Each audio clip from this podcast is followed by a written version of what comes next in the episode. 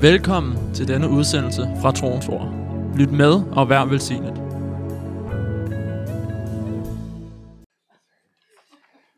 Lad os åbne vores bibler til 2. Mosebogs 15:26. I dag der vil jeg gerne snakke om uh, guddommelig lægedom, fordi uh, jeg, jeg gik og tænkte på, nu har vi krigen i Ukraine, og vi har haft uh, virus og alt muligt andet. Jeg gider ikke at snakke om det, fordi uh, det hjælper ingenting alligevel. Det, der hjælper noget, det er at komme med en løsning, og det er Jesus helbrederen. Og han helbreder landene. Hvis vi omvender, så helbreder han Ukraine og Danmark. Så ja, man. Danmark behøver et kæmpe mirakel. og Sverige. Nu har vi nu svenskerne her. Endnu større mirakel. Men det er sandt, at Jesus er helbrederen til ånd, sjæl og læme. Og han vil helbrede gøre os helt i alle områder af vores liv. Jeg blev så begejstret i går, da jeg så videoerne fra gamle dage. Så Erling med skæg. Det var fantastisk. og så alle de her livets ord kavajer, det var jo helt øh, noget ved jakkesæt. Og jeg, der var noget, jeg havde mere end noget som helst andet. Det var de elendige jakkesæt og slips. Jeg synes, det var pest. Og jeg gik jo på livets ord. Jeg var, jeg, vi var to, der ikke havde jakkesæt. Det var mig, fordi jeg havde ingen penge. Jeg stod i tro hele tiden. Så Ulf han gav min jakkesæt til mig. Så jeg var tvunget til at gå med jakkesæt. og så var en, der hed Øjvind. Så vi har ikke jakkesæt, men vi blev missionære. Vi fik Guds ild i, i vores indre. Han er missionær. Vi, vi rejst begge to ind i Ukraine og Rusland og Østeuropa. Han er kæmpe arbejde. Han hedder også Møller til efternavn, så det var fantastisk. Men, uh, og vi mødtes på en sjov måde. Nu er jeg sådan, jeg er ikke opvokset i kirken, jeg er fra gaden. Og det kan I høre på mit sprog. Det er lidt uh, gadeligt. Jeg har, jeg har ikke lært at snakke kirkeligt endnu, og forbyd det, jeg nogensinde begynder at snakke kirkeligt, fordi på gaden fatter det ikke, hvad vi snakker. Første gang jeg kom til Blåhøj, jeg var flipper dengang, der, der, så var Jørgen Hyllegaard var lige blevet frelst et par år før. Så kom jeg til Blåhøj, og jeg tænkte, hvad er det, de siger? Jeg forstod ikke, hvad de sagde. De snakkede dansk. Jeg tænkte, det er da helt utroligt sprog, de har her i kirken. Hvad? Ja, det var, når jeg, jeg boede jo i nærheden af Silkeborg, så jeg forstod jeg lidt jysk, ikke? Men altså, kirkeligt forstod jeg ingenting.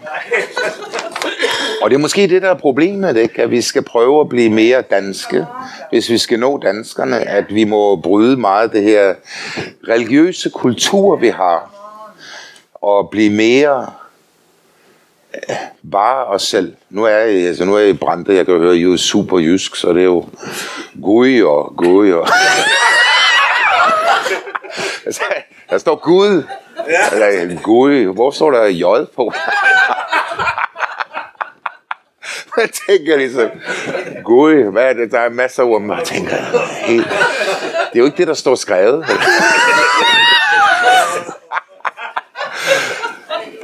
Men det er vigtigt, at vi bliver rørbare til mennesker. Uh, og jeg, jeg, jeg var på vej over her til Brande, så så jeg, nu, nu er det jo en vældig forvirret generation, vi har. Så så en ung mand med miniskørt og læbestift i forretningen. Og, og han havde uh, en blomst, en buket blomster i hånden. Ikke? Og jeg bare følte sådan en nød for ham. Jeg tænkte, stakkels dreng, ikke også? Hvad der skete i hans liv, siden han er endt op sådan? Jeg ved, at mange kirker skal man ikke tage ham ind, for så bliver han stenet, men altså... men folk, Gud elsker mennesker. Ikke? Jeg var flipper engang, og narkoman og stofmisbruger. Jeg var den, som ingen kunne lide. Jeg kan huske, hvordan det var at være den, ingen kunne lide. Og så mødte jeg Jesus. Han kunne godt lide mig. Forstår du? Han, han så ikke ned på, at jeg var øh, solgt stoffer og var flipper. Det, det gjorde resten af Danmark. De så, vi havde jo rock og flipper og disco. Vi alle var i krig med hinanden. Og vi skulle passe på, at vi ikke blev slagtet. Peter, han var jo også gammel flipper. Jeg kan huske, da jeg mødte Jesus, der mødte jeg bare kærlighed. Jeg oplevede jo ikke nogen fordømmelse. Jeg oplevede ikke en, der sagde, din elendige sønder, nu skal du virkelig komme på knæ her. Jeg oplevede Guds kærlighed og accept, da den hellige ånd kom over mig. Og det var hans kærlighed, hans accept, der satte mig fri. Siger amen. amen. Det var ikke noget, øh, jeg skulle leve op. Jeg havde ikke noget at leve op til. Jeg havde ikke noget at bevise. Jeg havde kun mine sønner, jeg kom med. Jeg havde ikke noget liv tilbage. Det var ødelagt. Og så kom jeg der ved Svend V. Bankede på døren. Han åbnede døren. Han var en rødhåret bonde, og øh, jeg var en flipper, og vi var jeg var kommunist, og han var kapitalist, så vi var virkelig flinder. Jeg ved ikke, vi sagde, at vi var kommunister, men det var før jeg rejste ind i Rusland og så, hvad kommunismen var, så der, der blev jeg virkelig befriet. Men, øh, så jeg siger til folk, der er socialister, rejs ind til Sibirien, så kan du se virkeligheden og vågne op lidt. Men så da jeg åbnede døren, og jeg kunne, den hellige ånd kom over mig. Og den hellige ånd vil overbevise os om synd, at vi behøver Jesus i vores hjerte, om retfærdighed, om hans accept. Og jeg kan huske, da jeg blev frelst, det første jeg oplevede, det var den her totale accept, at jeg elskede ikke for, øh, ikke for hvad jeg kan præstere, men for hvad Gud har gjort.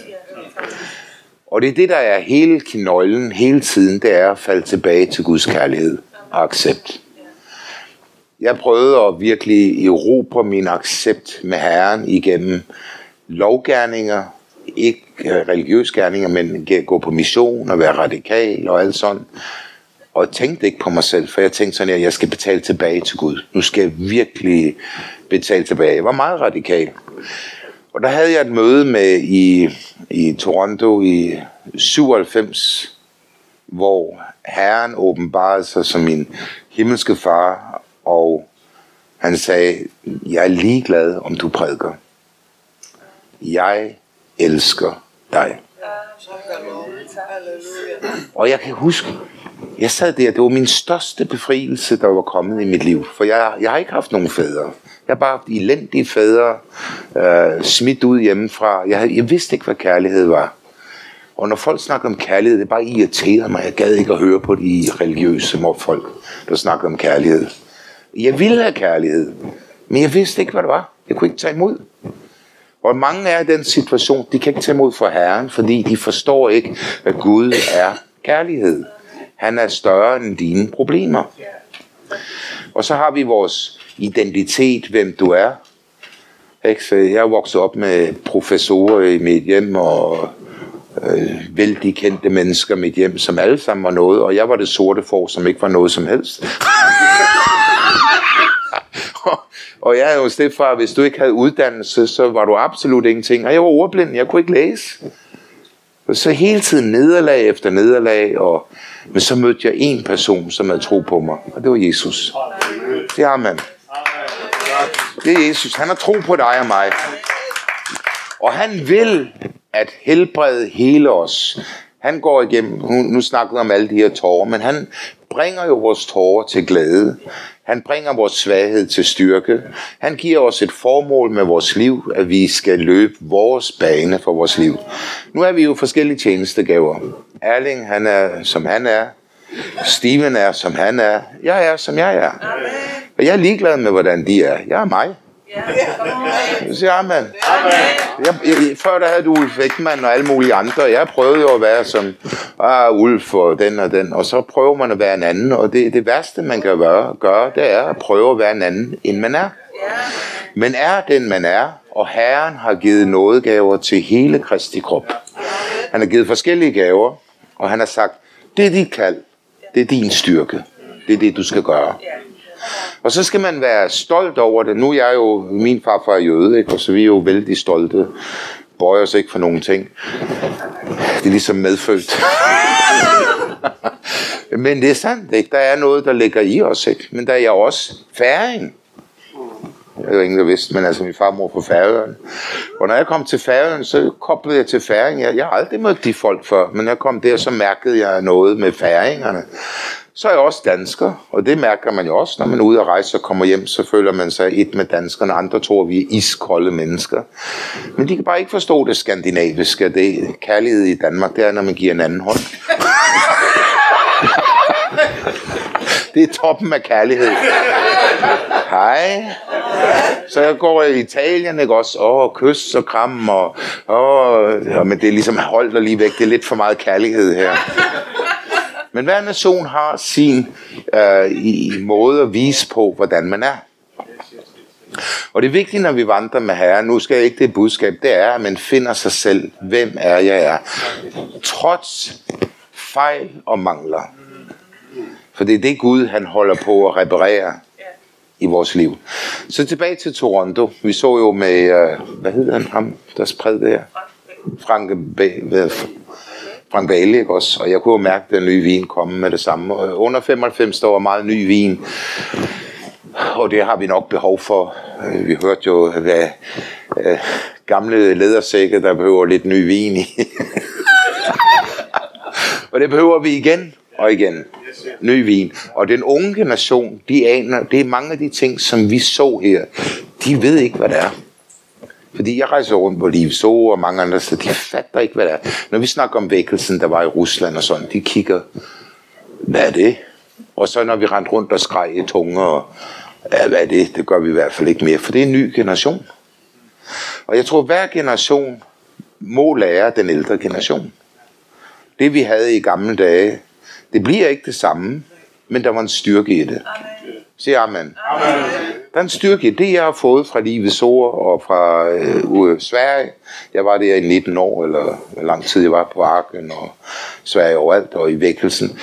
Jeg takker Gud for det, fordi det har givet mig den her ånd af gennembrud. Der var bare noget, der blev født ind i os, så vi stod fast. Jeg nægter at bøje mig. Det er bare krig. Jeg behøver ikke at føle nogen ting. Jeg bare går ind og tager det.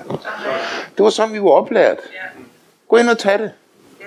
Gå til Ukraine. Jamen, hvem skal hjælpe mig? Du skal bare snakke i tunger, så ordner sig hele. Ja, okay, jeg snakker i tunger.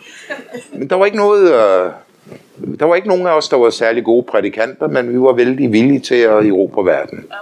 Sig amen. amen.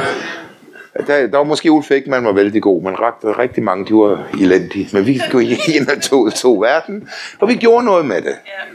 Og det er det, som jeg, Steven snakkede om øh, vores arv. Der står den i den øh, Amplified Bible, der står vores forfædres arv. Jeg vil snakke lidt om det, fordi vi går også i vores forfædres spor.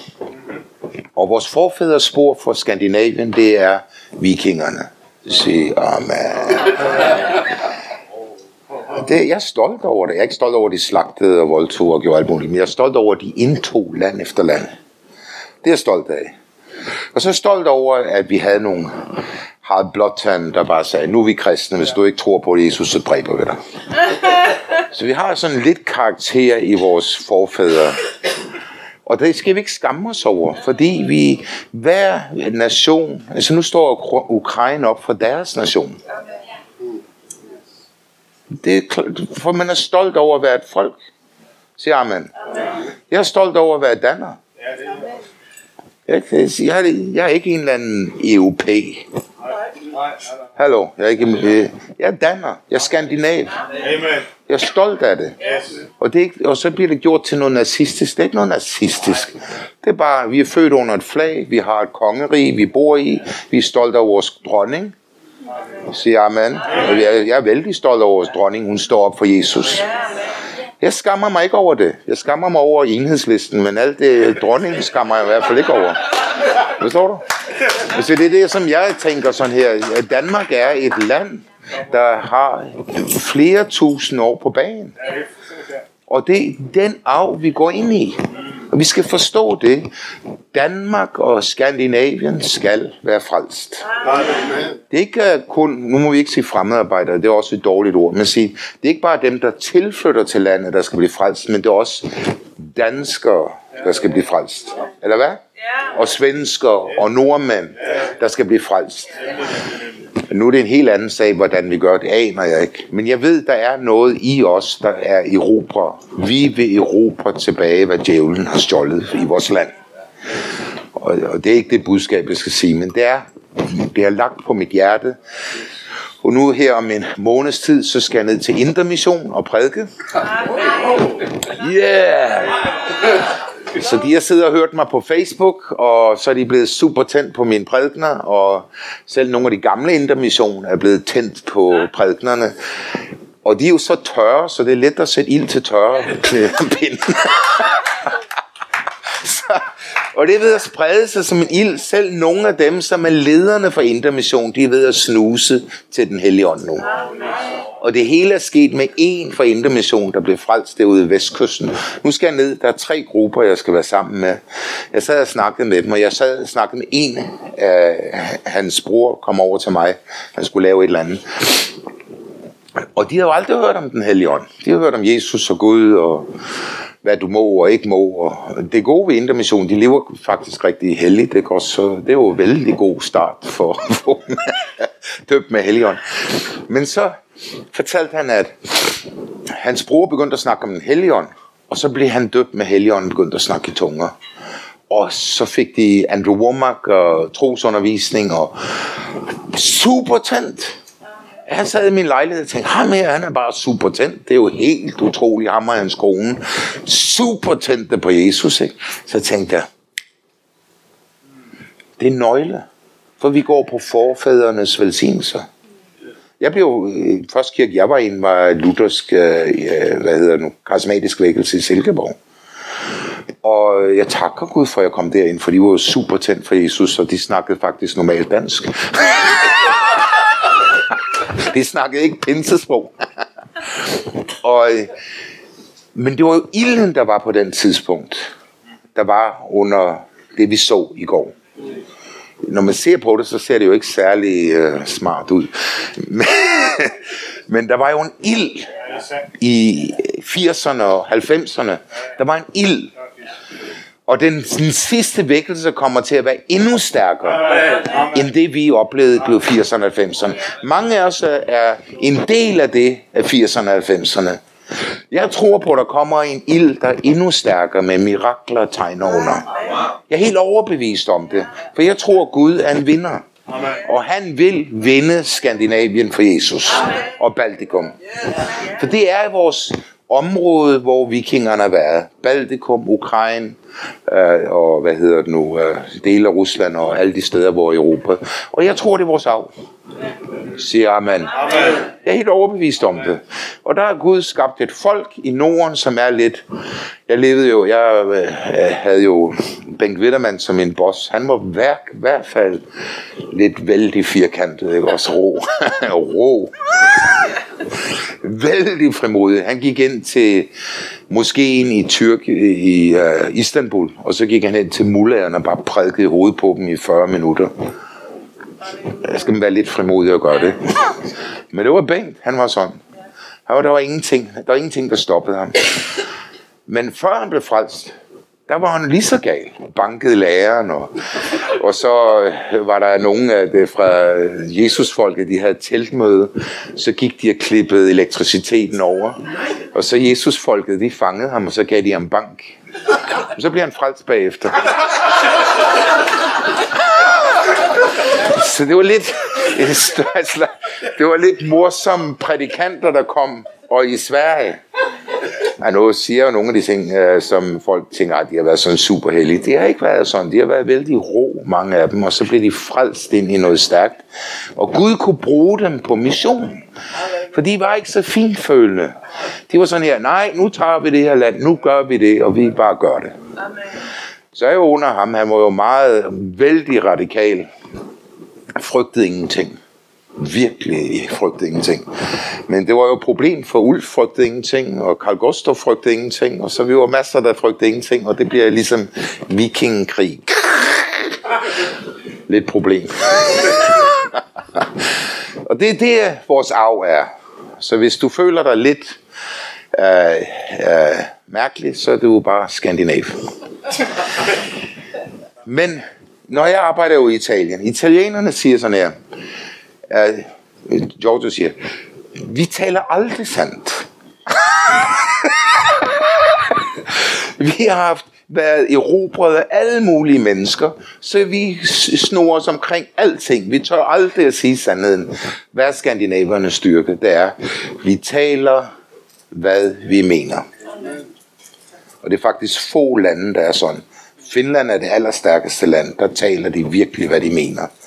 Og det er lidt ubehageligt, fordi de siger, jeg kan ikke lide dig, du er en idiot. tak skal du have. Vi har en repræsentant.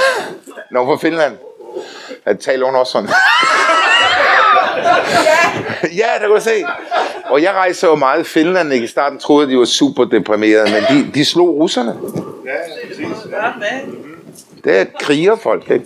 Så vi har en, en arv på det gode og det dårlige, og det er vigtigt, at man ser, hvad er vores arv? Steven sagde, at den arv kommer til at følge jer. Og i Indien, der er de, som de er. Jeg ved ikke, hvordan de er i Indien. Men, øh, for jeg er ikke inder, så jeg ved det ikke.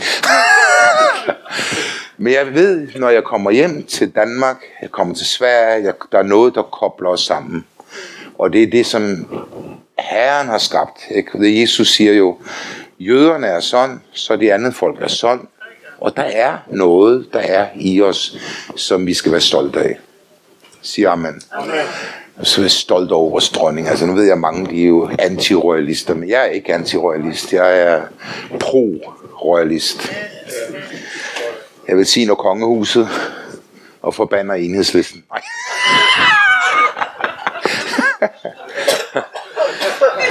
Jeg kan ikke klare kommunisme. Helt ærligt, jeg kan ikke klare det. Men nu skal, og jeg forbander ingenting, det var en joke, så nu skal I ikke lægge jer for, det, jeg joker lidt. Da jeg blev frelst, med det samme, så fik jeg åbenbarelse af guddommelig helbredelse. Steven har spurgt mig i, i går, hvad er det, der er, ligger i dit hjerte? Det er helbredelse.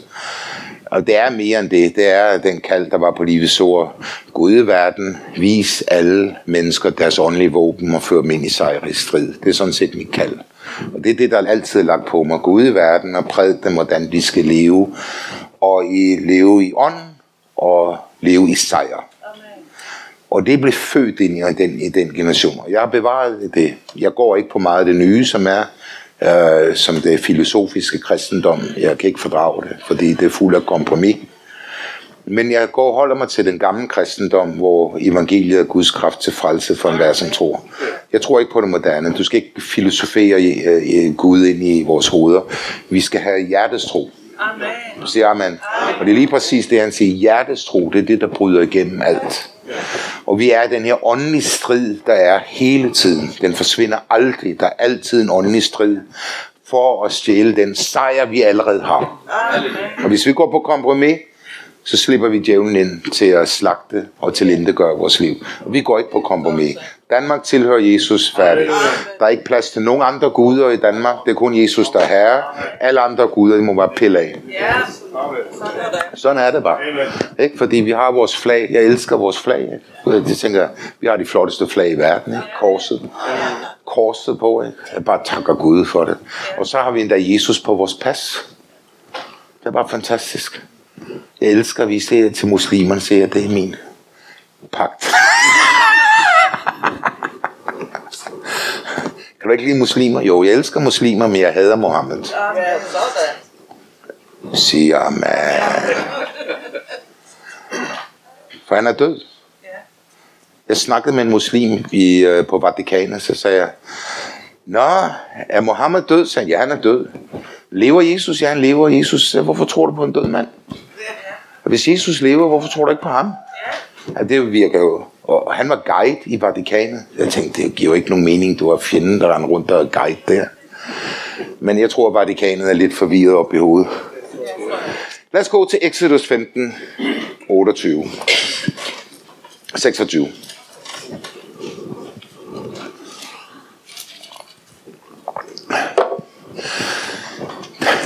Jo, det var det, jeg glemte at fortælle. I Toronto, da jeg accepterede den fulde accept af Gud, og jeg ikke levede for at være en tjenestegave, der blev mit liv frit. Jeg skulle sættes fri fra min tjeneste. Sig mange af jer, som elsker jeres tjeneste. Det er Gud, han har børn. Vi arbejder for ham, men vi er vigtige som børn. Sig amen. Og det er vældig befriende. Før der var jeg så ophængt, nu skal jeg virkelig hjælpe Gud. Men uh, det er ikke dig, der helbreder. Det er ikke dig, der befrier. Det er Jesus, der helbreder og befrier. Så vi er bare en kanal. Og jo mere afslappet vi er, jo lettere virker det i vores, gennem vores liv. Og Gud, han virker igennem alle mennesker. Kvinder og mænd. Sig, mændene sagde amen. og børn. Ikke? Så Herren vil bruge alle. Lad os gå til ex, øh, anden, anden Mosebog. 1526. Nu laver- nævner jeg bare nogle øh, grunde til det. Fem grunde til, at vi ved, at guddommelig helbredelse, det er for dig og mig, og Herren vil helbrede alle. Så hvis du sidder med en svaghed og sygdom i dit liv, og nu, vi er, mange af os er blevet ældre, nu behøver vi virkelig at tro. Jeg kan jo mærke, nu behøver jeg virkelig at tro, fordi øh, man bliver ældre. Når man er ung, så er man normalt ikke angrebet. Men når man bliver ældre, så bliver man angrebet. Og Herren vil, at vi skal have et langt liv uden sygdom. Amen. Han vil, at vi skal være stærke som ørnen. Jeg ved ikke, hvor stærk den er, men altså unge som ørnen. men, men vi skal være stærke i vores alderdom. Og vi skal have, ikke have nogen brist. Vi skal være vandre i sejr og styrke og kraft. Og når du er ung, så har du styrke i din øh, fysisk styrke. Når du er gammel, så har du tro. Sig amen. Så er troen, der fører os igennem. Så taler vi til vores krop, Nå, nu går vi bare. Jeg vil ikke sove, bare glem det. Du skal ikke sove, du skal gå. så vi siger, vi, for jeg kan jo mærke, da jeg er ung, der vil jeg gøre noget hele tiden. Nu er jeg blevet ældre, der, vil jeg der må jeg have tro til at gøre noget. Men så var det jo så godt, han sagde, at det kommer fra hjertet.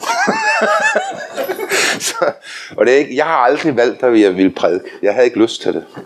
Det var Herren, der sagde, at jeg skulle prædike. Jeg gad ikke. Altså, men nu er det Jesus, der er herre. Ikke også? Så vi, kan, vi har ikke ligesom noget valg. Så hvis du føler, at du ikke rigtig har lyst til det, så er det Jesus, der er boss, og han bestemmer. Så du kan bare glemme alt om at slås imod Gud. Gud bestemmer, og det mest smarte, du kan gøre, det er bare at fuldføre dit kald. Er. Er det ikke sandt?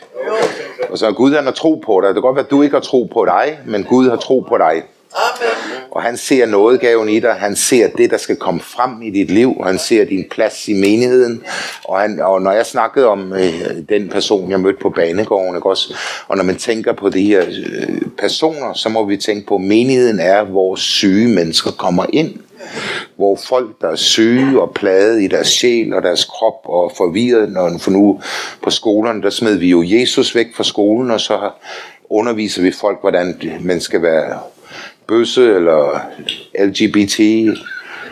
Ja, men er helt sindssygt, ikke? Og så, men jeg, jeg er helt chokeret, når jeg hører, hvad jeg sad og snakkede med en lærer, ikke? Ja, ja, jeg har et par elever her. Det er en kristen skole, ikke? De, ja, de er pige en dag, og så er de dreng en anden uge, ikke? Og jeg tænker, hvad siger du, man? Det er jo... Øh, jeg har vist sovet i 20 år, ikke? Men det er krøbet ind. Og det er krøbet ind og stjålet den ungdom, der er. Og det er virkelig fra satan. Ikke? Og så kommer ungerne ud og er helt forvirret. Og så sidder de der, jeg ved ikke, hvem jeg er, så jeg køber en blomst og kjole på. Og læbestik, men man kan grine, men når man ser på dem, så ser man bare en stakkel, der siger, elsk mig. Er der ikke nogen, der accepterer mig?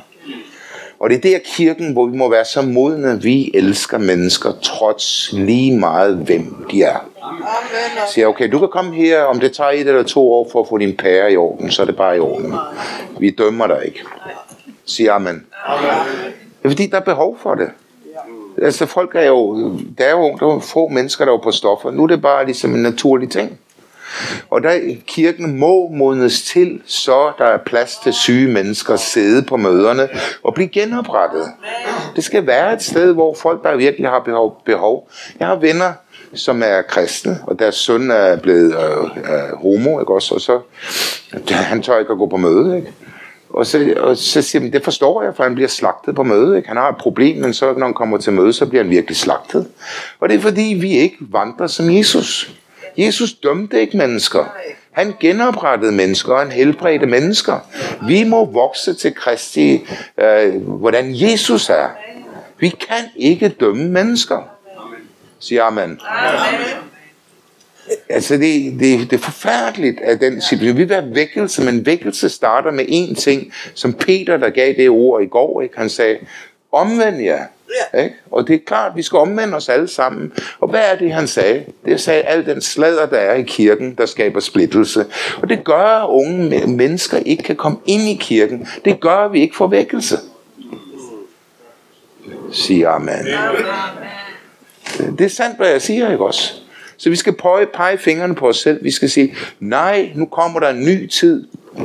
Herren bringer en ny generation ind, der har meget større problemer, end da jeg var ung. For jeg var vokset op med Jesus på skolen. Nu vokser de op med noget helt andet på skolen, som er totalt kuku. Jeg siger, at der er ikke, der er, og jeg, jeg kan ikke fatte forældrene ikke tør at sige noget. Bare sige, hallo, du skal ikke bare snakke det her til mine unger. Vi tager vores unger ud. Du kan bare undervise til luften. Det gør det jo muslimerne jo i England. De har jo sagt, vi, du får ikke lov til at sige de her LGBT til vores børn. Vi tager dem ud af skolen. De kristne skulle gøre det samme. Vi siger, vi vil ikke have det her. Vi beskytter vores unger. Siger amen. Så er jeg ligeglad, om der er nogen, der på øh, Christiansborg, der finder på, at det her det er normalt. Det er ikke normalt. Jeg mener, jeg kan bare gå ned i træningscenteret og snakke til den, øh, der er muren og dem, der er ansvar. Er det her normalt? De siger, nej, det er totalt sindssygt. Så de har mere hjerne end dem, der er på Christiansborg. Er det ikke sandt? Vi snakker om normale danskere, de synes jo, det er helt gak. Men hvorfor rejser vi os så ikke op og siger, det vil vi bare ikke acceptere? Jeg mener, i, i Sverige, der er du ikke hun eller han, der er du hen. Jeg mener helt ærligt, hen, du må ikke sige hun eller han. Det var sindssygt det. det? Så skal man bare sige, du skal bare rende mig i røven, ikke også? Ja, det er du er en hun, og du er en han. Ja, men det er jeg bare ikke. Jamen lad os tjekke din DNA, så kan vi se, om du er en hun eller han. Ikke? Og det, det, det er ligesom det, vi accepterer. Vi slipper verden ind, og så siger vi, vi giver op. Vi er et lys og et salt i verden. Vi taler sandhed. Sig amen. amen. Og vi er også lys og salt, når det drejer sig om guddommelig helbredelse. Vi taler sandhed. Vi går ikke på kompromis. Og nu ved jeg, at det er et svært område at snakke om, når der er en guddommelig helbredelse, fordi der er masser, der dør af cancer. Jeg har mange venner, der er døde. Men så er det ikke et tidspunkt, hvor man skal holde op og sige sandheden. Lægen, han holder ikke op med at praktisere øh, det, han har lært for, at nogen dør. Alle hans patienter dør på et eller andet tidspunkt. Er det ikke sandt? Ja. Så i kirken, der må vi rejse os op og tale sandheden. For folk vil øh, begrunde til, hvorfor bliver folk syge, hvorfor bliver det ikke syge, hvorfor bliver det ikke raske. Alle de ting, det betyder ingenting, for du er ikke Gud. Gud er Gud, og han har talt sit ord, og det er det, vi tror. Amen. Og så lader vi være med at prøve at lege Gud. Vi bare siger, som han har sagt. Sig amen. amen. Halleluja! Halleluja! Jeg måtte lige uh, sige sandheden her. Nej, fordi jeg, jeg, altså jeg bliver bare, jeg, jeg tænker, at Kristi krop er sådan en magtfaktor i ånden. Og vi voksede jo op, jeg, jeg voksede op, jeg kan huske på livets ord, ikke, så Ulf han tog et flag, ikke, så sagde han, han sagde et ord, kommunismen er for jævlen. Og så alle rejste sig mod livets ord. Bomber i kirken, alt muligt, altså bomber. Ungerne blev banket på gaden. Vi havde næsten krigs... Ja, når vi nede evangeliserer, så blev vi angrebet af socialister, der kommer og angreb os. Men jeg synes, det var herligt. Der skete der noget.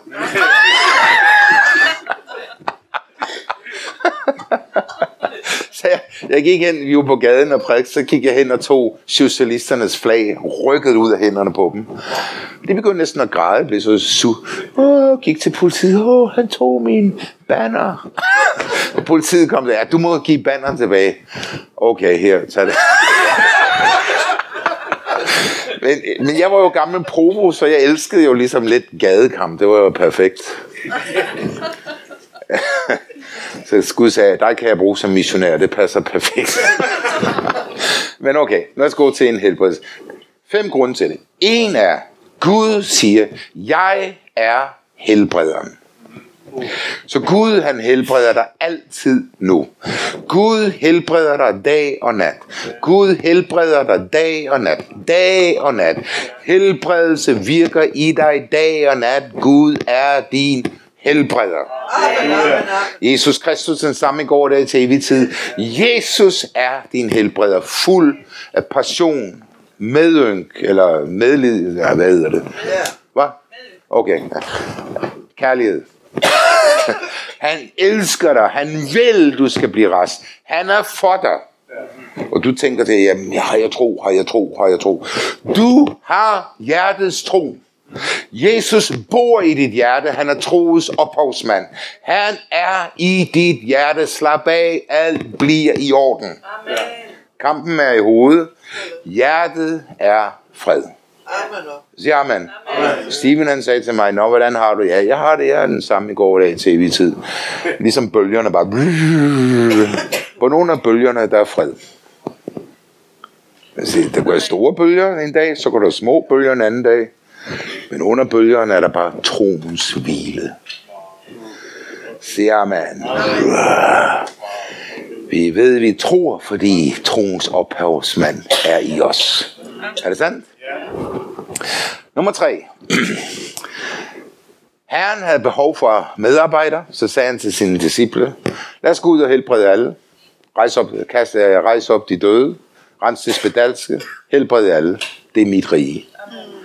Nummer 4. Kirken. Johannes og Peter går op på Tempelbjerget. Den lamme sidder der. Og så, så siger Peter, eller Johannes, jeg kan ikke huske, jeg gider ikke lige at læse det, men en af dem sagde det, vi har ingen penge, for vi er prædikanter. Der er ingenting, der forandrer sig. vi er prædikanter, vi har, ingen penge, vi har ingen penge. Det er kun amerikanerne, der har penge. De flyver rundt i jets og alt muligt. Men uh, vi kommer fra Skandinavien, så vi har ingen penge. Og vi går bare ind og indtager land efter land uden penge. For det er det, det, som vi har gjort.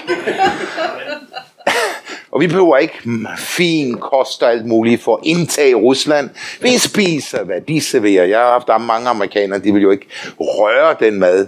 Åh, oh, jeg kan jo dø af at spise bolsch. Eller selv, men vi, at man kan jo dø af at spise, tage til færgen og spise øh, forkøl.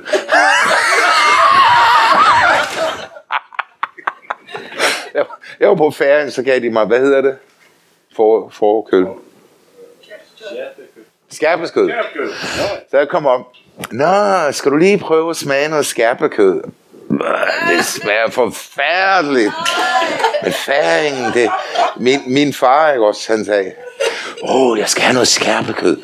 Han var som i himlen for skærpekød. Og i Sverige, der får de surstrøm i. Så, så jeg vil gå jeg siger til jer, som er skal missionær, I skal tage stor surstrøm i testen. Første gang jeg skulle smage surstrøm, så åbnede de den her dåse. Det var stank. Og det var en delikatesse. Har I lugt? Så det var bare stank. Det lugtede som sådan et udendørs lokum. Åh, hvor dejligt, vi er svensker. Det er jo fantastisk at spise. Så vi alle sammen har vores øh, lidt mærkelige vaner. det var det, jeg snakkede om. Ja, okay, så han sagde, vi har ikke nogen penge, men hvad vi har, det giver vi dig. I navnet Jesus, rejs dig op og gå. Tog ham, han rejste sig op, og den samme salvelse er over dig og mig. Fuldheden af Gud er i dig og mig altid, for den er i Kristus. Amen. Amen. Amen. det er det. Fuldheden af Gud. Fordi folk siger, jeg mærker ingen salvelse. Du behøver ikke at mærke nogen ting. Jesus er ikke død. Han lever. Jeg behøver ikke mærke, at Jesus lever. Jeg ved, at han lever. Jeg behøver ikke mærke, at nu er der helbredelsessalvelse, nu skal vi lige have en eller anden uh, speciel følelse for, at tingene skal virke. Du har fået navnet Jesus, og det er navnet over alle andre navne. Sig amen. amen. Jeg mener, jeg har været på mission alle, alle de år. Jeg har aldrig gået efter nogen følelser. Der er ikke nogen følelser. Flest gange er der ikke engang nogen lovsang, og jeg kan huske i Indien, der er det...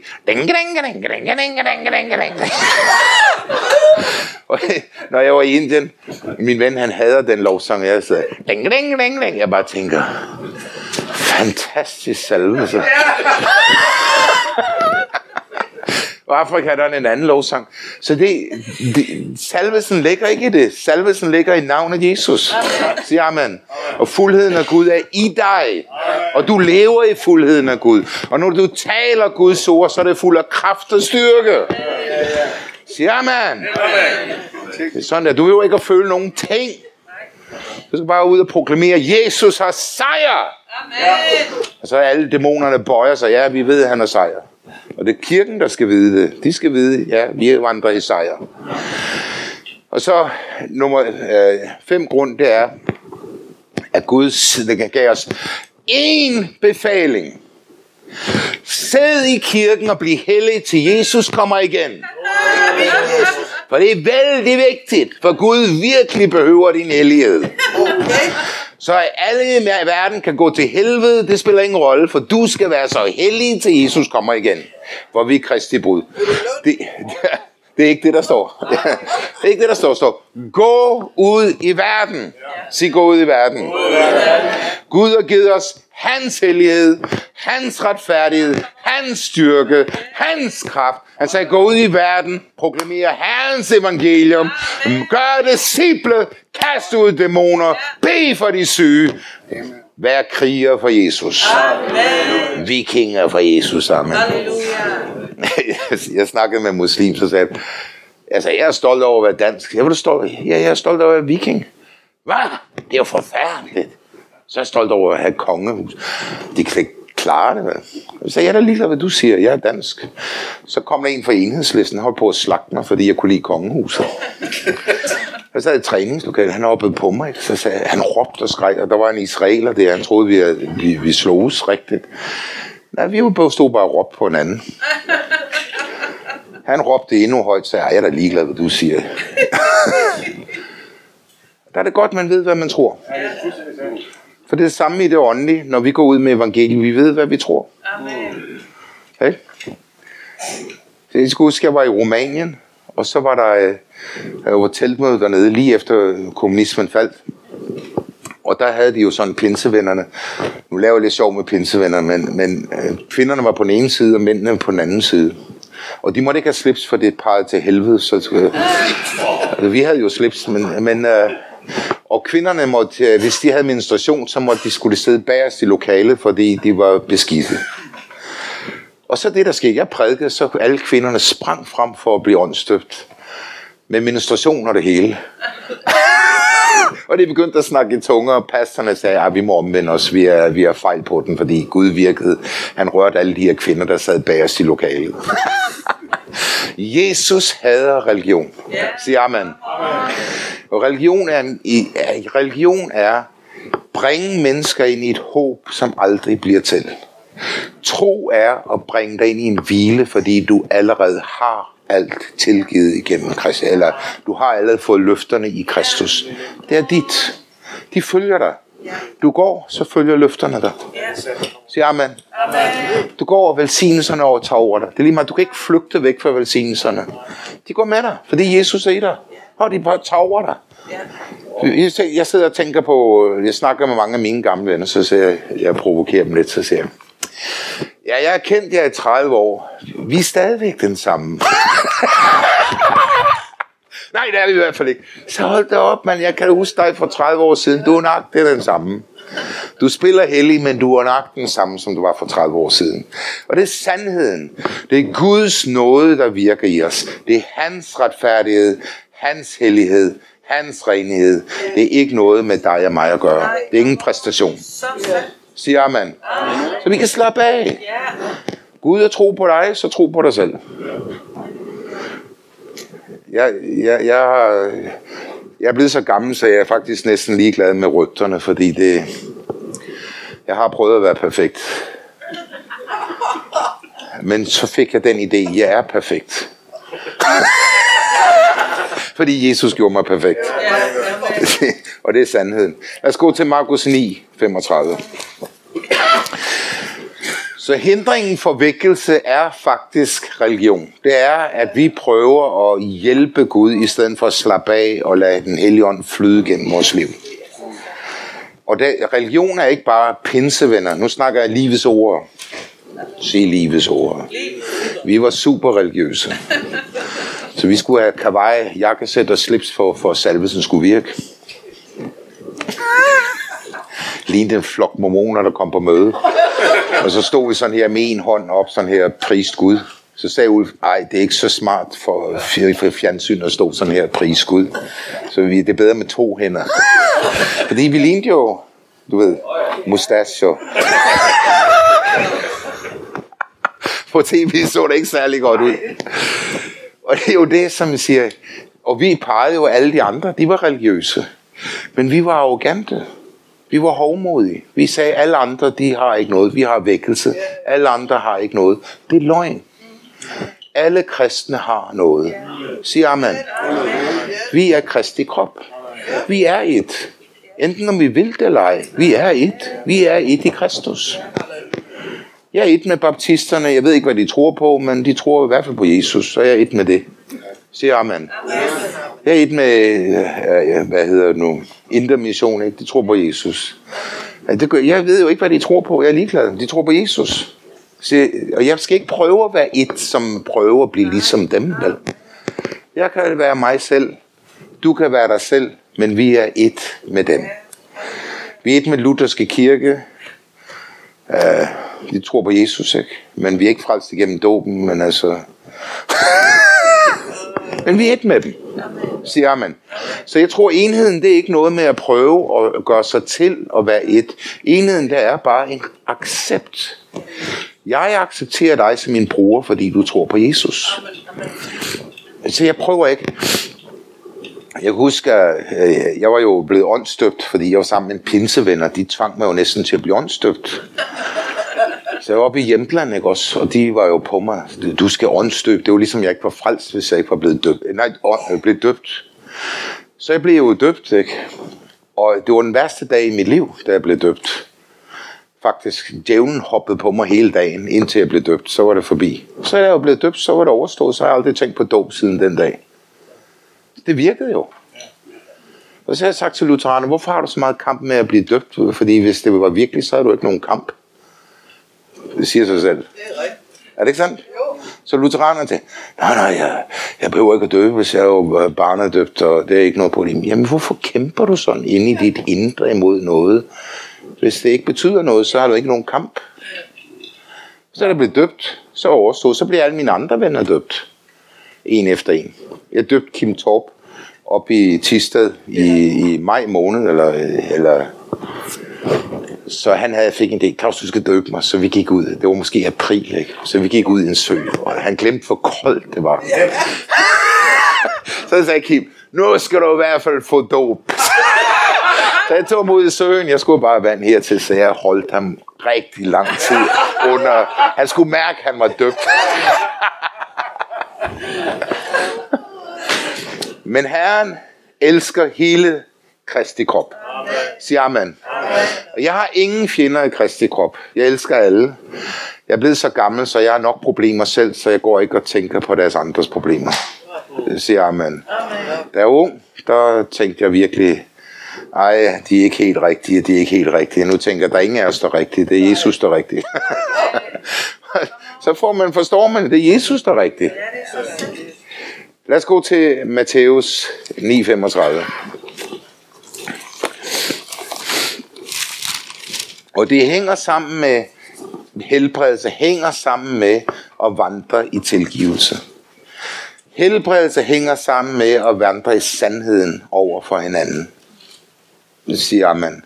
Amen. Det vil sige, jeg er den, jeg er. Jeg tilgiver mine brødre. Hvis jeg skal tilgive mine fjender, så skal jeg jo tilgive mine brødre. Siger amen. Er det ikke sandt? Det vil sige, jeg kan føle, en person er en idiot, men jeg må tilgive og elske den person. Hallo? Okay, nu ved jeg, at vi siger ikke sådan, vel, fordi nu er vi i kirken, så siger man ikke sådan. Men det kan være, at du tænker sådan. Og så siger Herren, der er noget galt med dig. Du må omvende dig. Fordi jeg elsker den her person. Jeg har faktisk tro på den her person. Og vi tænker, at jeg har overhovedet ikke tro på den her person. Men det har Jesus. Er det ikke sandt? Så vi er jo en familie. Og jeg kan da huske, i min familie, der slogs vi jo. Altså, der var jo ligesom... Øh, man var jo ikke et, men var forskellige personer, der holdt på. Men det var kærligheden, der bandt os sammen. Lad os gå til Matthæus 9:35.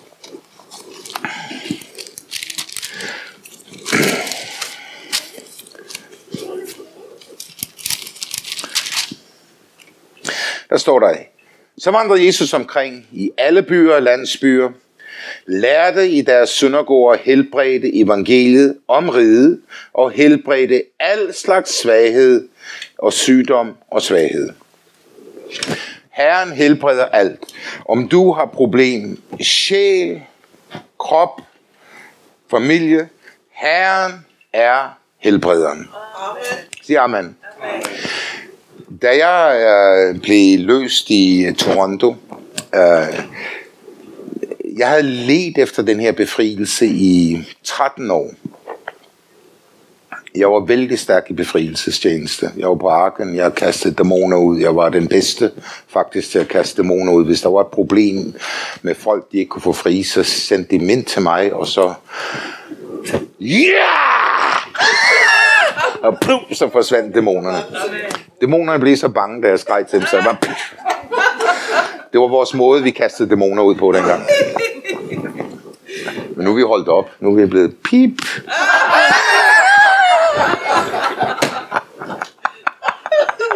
Men dengang, der var vi et andet slags folk. Der var vi virkelig aggressive imod synd. Og vi vil have frihed. Og vi skal have synd. Og vi vil have frihed. Sig amen. Dengang der gjorde vi op med vores synder. Der sagde det, vi vil ikke have det ind i vores liv. Vi vil have frihed. Halleluja. Det var en anden generation. Og nu er der kommet noget andet ind, hvor man lige accepterer alt. Og Gud accepterer ikke alt. Han hader sygdom, han hader synder, han hader alt det, der ødelægger mennesker. Og hvis vi ikke hader det, så kan vi ikke blive løste. Sig amen. Amen. Og det er den, vi er, fordi så som Jesus er vi, er vi i den her verden. Så vi skal rense ud ukrudtet i vores liv altid. Og det skal også renses ud i menighederne. Amen. Vi skal ikke have det. Der skal ikke være utilgivelse i menigheden. Der skal være tilgivelse. Der skal være, at vi snakker godt om hinanden. Vi snakker tro. Der er en stærk vision. Vi ved, hvor vi er på vej hen. Amen. Sig amen. Amen. Og det er jo ikke noget med, fordi vi er i den her kamp, ikke også? Og så er det så let at lade slappe af og sige, nej, men Gud elsker alle. Ja, han elsker alle, men han er ikke sådan en Gud, som mange tror, han elsker alle. Gud hader synd. Ja, det gør. Ikke? Og han hader sygdom. Han hader svaghed. Han hader det, der ødelægger mennesker. Og Herren kom for at sætte fangen og fangerne fri. Sig amen. Amen. Så Herren vil, at vi skal være fuldstændig frie. Men det sker gennem undervisning. Sig undervisning. Undervisning. Sig undervisning. Undervisning. For undervisning om helbredelse og befrielse er noget, der skal være i kirken. Det skal være så enkelt. Og I, I, jeg, jeg kan vel godt lide øh, uh, Chiel Osborne, som uh, jeg, uh, han, han sag- og uh, Kenneth Hagen og dem, de sagde jo i gamle dage, der underviste de jo folk op til en hel uge, før de bad for folk. Nu. Du kan få lov til at prædike 20 minutter, hvis det ikke virker, så er det dig, der har mistet salvelsen. Hallo? Hvis du havde undervisning ind en hel uge, man kunne have helbredelse befrielseskole, og så undervise folk, så skulle de sidde og høre på, hvad Guds ord siger. Åbne Bibelen, læse det ind til troen begyndte at vokse op i deres hjerte, så det er lettere at tage imod. Sig amen. Amen. Men det har vi ikke tid til, for vi er en ny, stresset tidsalder, så, men Gud er ikke som McDonald's, hvor du bare kommer ind, dit, så går du ud. Herren forventer, at du forløser din tro til, hvad du vil have. Og du har det, for du går til lægen for at få medicin, for at blive helbredt. Du betaler, hvad det koster, og du giver din opmærksomhed på, hvad Gud siger. Og det er det, der er nøglen til frihed. Det er, at folk giver opmærksomhed til, hvad er det, Gud siger? Hvad er det, han har lovet? Vil jeg virkelig have min frihed? Vil jeg virkelig blive rask? Er jeg, træt, er jeg træt af de plageånder, der hopper på mig hele tiden? Eller har jeg bestemt mig, nu er det min tid af frihed? Amen. Siger amen. Og det er det, jeg elskede med den generation. Nu så vi jo her i går på video, ikke også? Men jeg var jo i Sverige på det tidspunkt. Men vi var inde i den her frihed! Ja! Halleluja. Og folk troede, vi var totalt bindegale, fordi vi råbte og skreg og sådan. Men det var ikke bindegale, vi var normale kristne. Siger amen. Vi ville ikke være plaget af nogle dæmoner og sygdomsånder, at vi skulle bare have frihed. Og jeg har gået igennem masser af kampe, set rigtig mange helbred, så jeg kommer til at fortælle noget nu, så jeg kommer til at hjælpe dig. Men det starter i vores hjerte. Det starter i vores hjerte, hvor vi tager de små fluer væk, som forgifter salvelsen, som han kom med et profetisk ord i går. Og det var rigtig præcis. Det er de små ræve, der ødelægger alt. Jeg åbner døren op for lidt vantro, lidt tvivl, lidt skuffelse, lidt det og lidt det. Det kvæler, kvæler din fokus på Jesus. Ikke? I stedet for at jeg vender mit blik til Jesus, troens ophavsmand, kobler til ham. Og det skal jeg gøre. Jeg skal gøre det hele tiden, fordi jeg, nu er jeg blevet ældre kristen, så tror jeg, jeg ved det hele. Det gør man ikke. Man skal vide det, så skal man vide det, så skal man vide det, så skal man vide det. Så skal man vide det og vide det. Det er det samme, man skal vide hele tiden. Og det er det, der forløser troen. Det er den krig, der er. Så lad os gå til øh, Markus 5. Skal ikke tage for mange skriftsteder, fordi så kan jeg holde på til i morgen tidligt, så det gør vi ikke.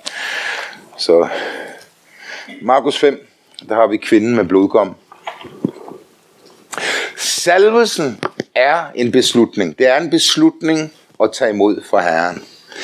Jeg kan, nu vil jeg vidne nogle vidensbyrd, som er, virker vældig spektakulære. Nu tager jeg de bedste vidensbyrd, fordi øh, de er bedste at høre på. Men øh, normalt set, så er, kan man sige, 95% af dem, der bliver helbredt, det er fra smerter, ondt i ryggen, ondt her og der, hovedpine og sådan. Og det, jeg nedlager, øh, altså hvis jeg har smerter i ryggen, og jeg bliver helbredt, så er jeg super lykkelig. Men så kan forsamlingen tænke, at det er jo bare en ondt i ryggen, det er jo ingenting. Men hvis det er dig, der er ondt i ryggen, så er det en stor ting. Er det ikke sandt?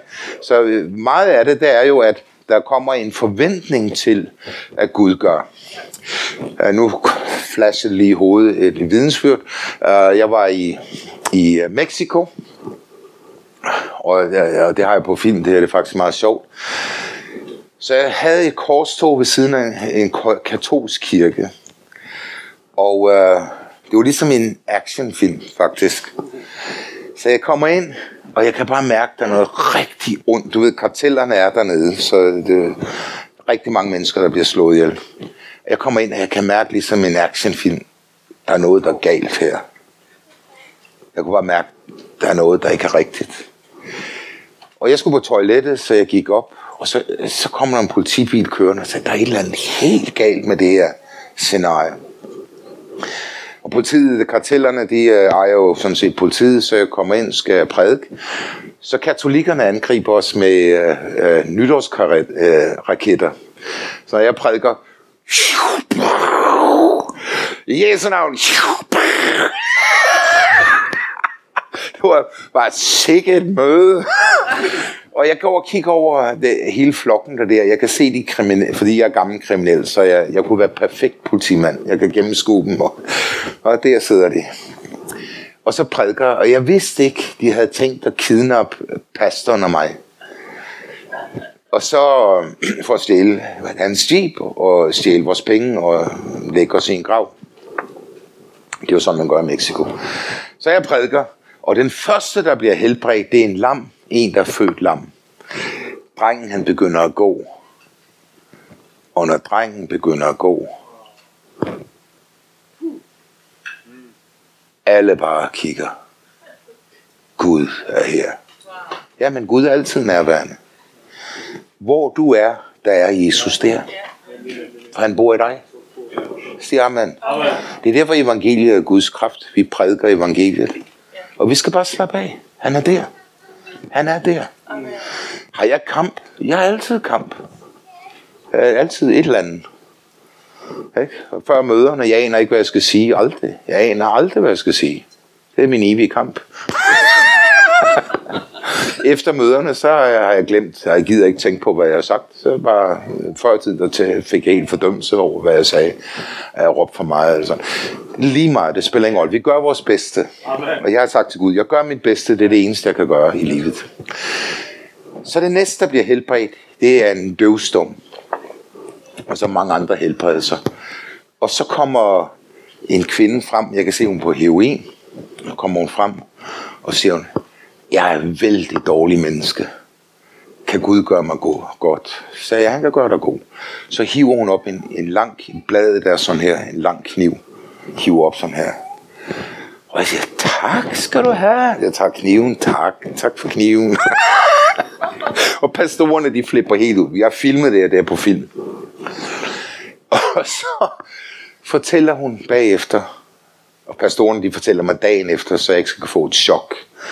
Men de fortæller mig dagen efter, at de havde faktisk tænkt os at kidnappe os hende, og så en anden en med pistol. Men hun blev frelst, hun blev overbevist over miraklerne. Og så bare tænkte, jeg giver mig selv til Jesus. Siger amen. amen. Mirakler tegner under at gøre noget, hvor det bryder alt i hjernen på folk. Det er derfor, at der skal Guds rige af kraft. Mirakler tegner under. Og det er også kraft og mirakler tegner under i Danmark. Siger amen. Vi skal se mere ske. Vi skal have et gennembrud på det overnaturlige. Amen. tog jeg til næste by, og det var nede ved, ved vandet. Fantastisk. Øh, jo, jeg blev, mange de skulle opleve mission, øh, fordi vi sad der og spiste frisk fisk fra havet. Åh, oh, det var dejligt. Og så havde vi møde, sådan åben møde, og prisen for havet bare kom ned, og oh, man kan bare mærke det. Så er der møde, prædiket, og så kommer der en mand op, så siger han, jeg kan ikke tro det. Så siger jeg, hvad kan du ikke tro? Jeg var pukkelryg. Alle kender mig. De lavede grin med mig. Men jeg kan ikke tro det. Han så jo helt normal ud. Og jeg tænkte, jeg tænkte, mærke, du kan ikke tro, at du er helbredt, og du er helbredt. Jamen det er jo det, hovedet kan ikke fatte det. Jeg siger, amen. Jesus er den samme i går dag til evig tid. Han vil gøre mægtige gerninger. Og vi må bryde den der øh, ting i vores øh, tanker, hvor vi ikke vil have det i kirken. Og nu siger jeg jo, øh, vi, siger, vi, så får, vi er så vant til salvelsen i kirken. Vi er vant til musikken i kirken. Men Herren vil bryde ind med mirakler og tegn under. Han vil bryde ind med mirakler og tegn under. Og det er, hvor vi forventer os, Gud gør det, han har sagt. Amen. For vi kan jo bede for folk, og jeg ved jo ikke, hvor mange tusinder, der er faldet under Guds kraft, som ikke har fået noget. Siger amen. Så kan vi lige så godt alle sammen lægge os på jorden, ikke? og så rejse os op igen, lægge os på jorden, rejse os op igen. Det er jo det er ikke det, der er hemmeligheden. Hemmeligheden er jo, at jeg tror, at jeg får bøndesvar, at jeg bliver helbredt. Det er jo derfor, vi får forbøn. Siger amen. Jeg tror, at jeg bliver løst. Og nu, jeg kommer jo til at fortælle noget om min, min egen kampe, fordi det er jo let for mig at fortælle et vidensbyrd, der sker, hvor jeg ikke har noget med det at gøre. Jeg bare står og prædiker, og Herren gør et mirakel. Men det er noget andet, når man har en indre kamp selv. Så er jeg ligesom dig, der kæmper mit indre, som skal have tro på og få sejr i min krop. Siger amen. Og det er ikke nogen det er ikke så let. Det er en kamp. Lad os gå til Bibelen her. Så jeg har faktisk næsten aldrig fået mirakler i mit liv med håndspålæggelse. Jeg har næsten kun altid fået mirakler gennem i mit liv, gennem at tro Herrens ord. Der er næsten aldrig nogen gang, jeg har fået, øh, fået enorme møder med Gud under håndsbelæggelse. Det har forandret hele mit liv. Virkelig, og det skal vi tro på, for det gør noget nyt. Det er, som, øh, som Birgitta sagde, øh, Birgit sagde, at, og det kan jeg vældig godt lide, at der står, gamle lædersæk skal lægges i blød. Og det vidste jeg ikke. Så nu har jeg fået en ny åbenbarelse. Og så tager vi tro på forsamling, for så kan vi lægge alle i blød. Nej, men det er faktisk rigtigt, det også, fordi øh, det, jeg, jeg tror nemlig, Gud vil bruge de gamle menigheder. Jeg tror ikke, Gud er færdig med Luthers kirke, Indre Mission, Baptister. Jeg takker Gud for alle kirker i Danmark. Tænk sig, det mindste er der nogle kirker, det er ikke nogen moské, vel? det er en kirke. Jeg er da super glad for, at vi har kirker overalt. Ja, jeg er glad for, hver gang jeg ser kors. Jeg elsker i, i Italien, ser du kors over det hele. Jeg kan ikke lide Vatikanet, men altså, jeg kan godt lide alle korsene. Det er jo fantastisk. Jeg tænker på Jesus, ikke? Siger amen. Jeg var sådan aggressiv imod den katolske kirke, ikke? så Giorgio, han var jo en, en af lederne for vækkelsen i katolske kirke, så blev han smidt ud. Og han sagde til mig, du må ikke snakke imod den katolske kirke, du vinder dem ikke. Du skal snakke om den hellige ånd og mirakler, så kommer de bare ind. Siger amen. Amen. Så mirakler, tegner under åndsdåb og sådan er vejen for at få folk ud ind i noget nyt. Lædersæk, hvor det sagde, at de skulle lægges i blød. Ny vin. Siger amen. De skal bare lægges i rigtig salvelse, ny, frisk salvelse. Okay, lad os gå her til uh, Markus 5. Kvinden sagde, om jeg rører Jesus, hun siger, om jeg rører Jesus, vil jeg blive helbredt. Hun siger, hun handler på, hvad hun siger. Hun handler, hun rører ved Jesus, Guds kraft går ind i hende. Jesus siger, hvem rørte ved mig? Så troen rører ved løftet. Siger amen. Og hvad Troels han sagde, det var faktisk rigtig godt, han sagde, troen, det er et hjertetro. Hjertetro. Hvordan kommer tro? Troen kommer det, man hører, og hører kraft af Kristi ord. Og der kommer det jo ved, at man hører prædikner, man læser Bibelen, man hører prædikner, man taler Guds ord, man handler, og mange af tingene gør man faktisk mekanisk. Og så kan nogen sige, at det er logos, og det er rema, men jeg kan sige sådan her, det starter altid i logos. Så, så det starter logos, vi bare handler, handler, handler, handler, så er der noget, der vokser frem, som bliver stærkt. Og det du bygger ind i dig selv, det er det, du kommer til at agere i de storme i dit liv. Det du har bygget ind i dig selv, det er det, der kommer frem, når du bliver presset. Sig amen. Jeg, jeg, jeg, jeg tror, jeg har hørt 60.000 timers undervisning, fordi jeg er ikke sådan en rigtig læser, men jeg har hørt uh, undervisning efter undervisning efter undervisning efter undervisning. Jeg hører det stadigvæk og læser og det og det. Jeg er så hjernevasket, så jeg er næsten, øh, jeg er ikke hjernedød, men, uh, men jeg er så fyldt af Guds kundskab. Og jeg, hører, jeg tror kun på én slags kundskab. Det er forsoningen. Jeg tror ikke på det evangelium, hvor forsoningen ikke er. Sig amen. Amen. Fordi der står, hvem har forhekset dig? Ja. Du starter af noget, og så går du under lungen. Og hvad vil det sige? Det er, at gennem min styrke, jeg prøver at få det til, i stedet for, jeg har det. Jeg lever i, jeg har det. Jeg er helbredt. Jeg er velsignet. Jeg er stærk. Og, det, og der, problemet er, når man er syg, så siger man, lyver jeg? Nej, man lyver ikke, når man er syg og siger, okay, jeg er angrebet, men jeg tror, ved hans sorg har jeg fået lægen om. Amen. Men fornægter ikke problemet. Men siger, nej, jeg er angrebet, jeg er på røven, men jeg tror, Gud sørger for alle mine behov. Amen. Siger amen. Amen. Det er jo det, der er, det, det, det er der, at evangeliet er, det er, jeg skal ikke prøve i min egen kraft at få det til. Jeg har det, derfor handler jeg. Jeg husker, da Ulf begyndte at prædike og helliggørelse og sådan, og så sagde jeg, jeg tror ikke på det. Så jeg tror du ikke på det? Så nej, jeg tror, jeg er retfærdiggjort. Og fordi jeg er retfærdiggjort, så begynder jeg at leve retfærdigt. Så tror du ikke på at arbejde på din egen retfærdighed? Så nej, det tror jeg ikke. Jeg tror på, at jeg er, og derfor bliver jeg. Jeg tror, jeg er helbredt, og derfor bliver jeg. Så sagde han, det har Gud åbenbaret for dig. Og så skrev han en artikel om det. Men forstår du, det er jo det, Martin Luther kom med, for, med, med budskab og sagde, det er fuldbragt. Satan er besejret. Det er en virkelighed, og det er der, troen bliver forløst i, hvad Jesus har gjort. Og fordi han har gjort det, derfor handler jeg. Siger amen. Og det er jo det, man siger, de siger trosundervisning. Jeg bare sige, det er tro, hvad Bibelen siger. Ikke? Jeg, jeg er en ren lutheran. Det er det, lutherne siger. Ej, nu siger de, at du er sønder, ikke også? Men det sagde Luther ikke. Han sagde, du er Guds barn. Han fik lige åbenbarelsen. Den var lige et par hundrede år, så forsvandt den igen. Så lad os gå til Johannes 1. Ej, vi går, nu, nu er det så lang tid, så vi tager Markus 11 i stedet. Markus 11. Forstår du, det er det, der er så vigtigt, det er, at djævlen prøver dig hele tiden at få ind i, at du ikke har det.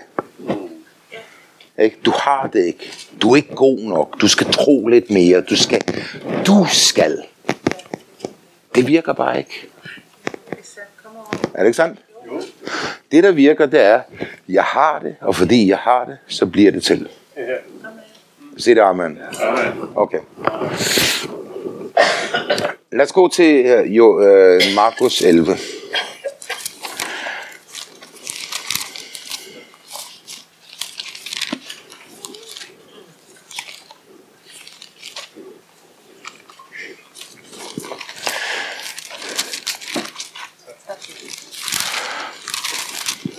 Og det er faktisk uh, alvorligt, når du går i din hverdag, så skal du hele tiden tænke dig til, lever du under nåden, eller lever du under lovgærning? Og lovgærning er ikke bare altså, sige religiøse ting, det er at sige, vores lovgærninger, det kan være, jeg skal bede i tunger i to timer for at bryde igennem, ikke? Det er ligesom lidt dumt, når Jesus siger, det er fuldbragt, og himlen er åben, ikke? Nej, jeg tror ikke, det er helt åben. Du skal nok have lidt hjælp. Jamen altså, vi, vi gør mange ting, som er idiotiske. Fordi vi ved, hvad Bibelen siger. Himlen er åben. Er den så åben? Den er åben. Kom frimodig ind for nådens trone kraft af Jesu blod. Det står ikke, du skal synge fem sange for at komme ind til, Jesu, til Guds nærvær. Der står, Jesu blod kommer du frimodig ind for nådens trone. Når du, står- du lever i Guds herlighed. Nat og dag. Du hviler i Gud. Sig amen. Du sidder der og spiser åndelig mad foran din fjende, og så griner du. Ha, ha, ha, det er fuldbragt. Forstår du? Det, det er ikke alt det der, åh, jeg føler, jeg føler. Ja, hvad- hvad- det er lige meget, hvad du føler. Jesus er sejr, sagde jeg. Amen. Og det er vigtigt, ikke også? Nu er jeg ikke imod lovsang, og ikke imod åndelig krig, og ikke imod alt det, for jeg gør de ting. Men det er hvilen i Kristus, at det er fuldbragt. Jeg sad og hørte T.L. Osborne, og, han bare snakker om Jesus hele tiden, og jeg sidder og hører ham, jeg må omvende mig, ikke, fordi han bare lever i det her. Og så sagde jeg noget, og det er interessant, for jeg har aldrig oplevet en gudsmand, der havde så meget Guds nærvær som, øh, som T.L. Osborne. Jeg var hans chauffør. Jeg har aldrig oplevet nogen, hverken Lester eller... Lester, han var også op på det niveau. Men T.L. Osborne, jeg mener, bare vi sad i bilen og snakkede om Jesus, jeg var så fuld i den hellige ånd, jeg kunne knap nok køre bilen, ikke? Og så sagde jeg til ham, så sagde Nå, det skal være en fantastisk prædiken i dag. Så han selvfølgelig Jesus, han prædiker. Jeg sagde, hallo, det er jo dig, der prædiker. Nej, det er Jesus, der prædiker igennem mig. Og så, så, så, når jeg, så, så spurgte jeg ham noget. Jeg sagde, hvordan lever du den her sejr? Det er jo interessant, når du møder mennesker, som lever stærkt med Gud. Så er vi jo lidt interesseret i, hvordan de lever stærkt med Gud. Og der sagde han sådan her, jeg bekender Guds ord en time om dagen. Jeg læser Guds ord en time om dagen. Og så gør jeg gymnastik en time om dagen. Siger amen. Ånd, sjæl og læme, ikke? Holder sig selv i orden. Og så spiste han vældig sundt og, og, og, og godt. Og det gjorde jo, at øh, han, trods de levede sådan, så havde han jo et, tra- et tragisk ting, der skete i hans liv. Det var, at hans kone døde af cancer. Og der har han skrevet en vældig god bog fra trauma til, øh, altså, den her, hvordan man håndterer, når noget sker, som man ikke tror på. Han rejste sin kone op for, sit, øh, for de døde en gang, og så øh, kom det anden gang, kom der et angreb. Og der er ting, man ikke forstår. Og jeg kan sige sådan her, jeg har sagt til Herren, jeg tror, jeg er helbredt ved Jesus sår, om jeg dør. Jeg, røg, og jeg nægter at bøje mig. Ja, for jeg, hvis jeg er død, så er jeg i himlen, så hvorfor skal jeg så bøje mig? Ikke? Øh, så jeg står fast på troens grundvold. Jeg kan sige, for jeg har haft nogle oplevelser, hvor, hvor det skete. Jeg var i Sri Lanka og prædike, og der havde jeg, øh, var jeg på hospitalet. Jeg havde fået øh, øh, øh, hedslag, og så havde jeg fået diarré, og jeg skulle have korstog. Fordi jeg tænkte, åh, jeg må have noget sol, for vi har aldrig noget sol i, i Danmark. Så jeg lå i solen og blev stegt igennem, så fik jeg et hedeslag, som var... Jeg vidste jo ikke, det var farligt, men det var virkelig farligt. Og så skulle, så skulle jeg prædike. Midt under krigen. Vi havde krigen, det var måske uh, Tamil Tigers og Singhalisami, de sloges. Bare 10-15 km væk uh, fra korstoget. Jeg kommer ind, og jeg kan kun tænke på én ting. Det er ikke Tamil Tigers. Det er bare, nu håber jeg, at jeg kan holde alt inde. Og jeg sidder, jeg er så syg, og jeg skal prædike foran en kæmpe korstog. Og jeg bare tænker, åh, jeg bare... Og det er det stærkeste møde, jeg nogensinde har haft. Det var helt utroligt. De, folk blev helbredt sådan her. Vi, vi, altså døve bare. Bah, bah, bah, bah, bah. pa. Men jeg blev ikke helbredt. og jeg kørte tilbage, og folk snakkede, jeg var så syg. Kør hjem, hjem, jeg skal bare sove, jeg, skal, jeg er helt færdig. Og her kommer nøglen.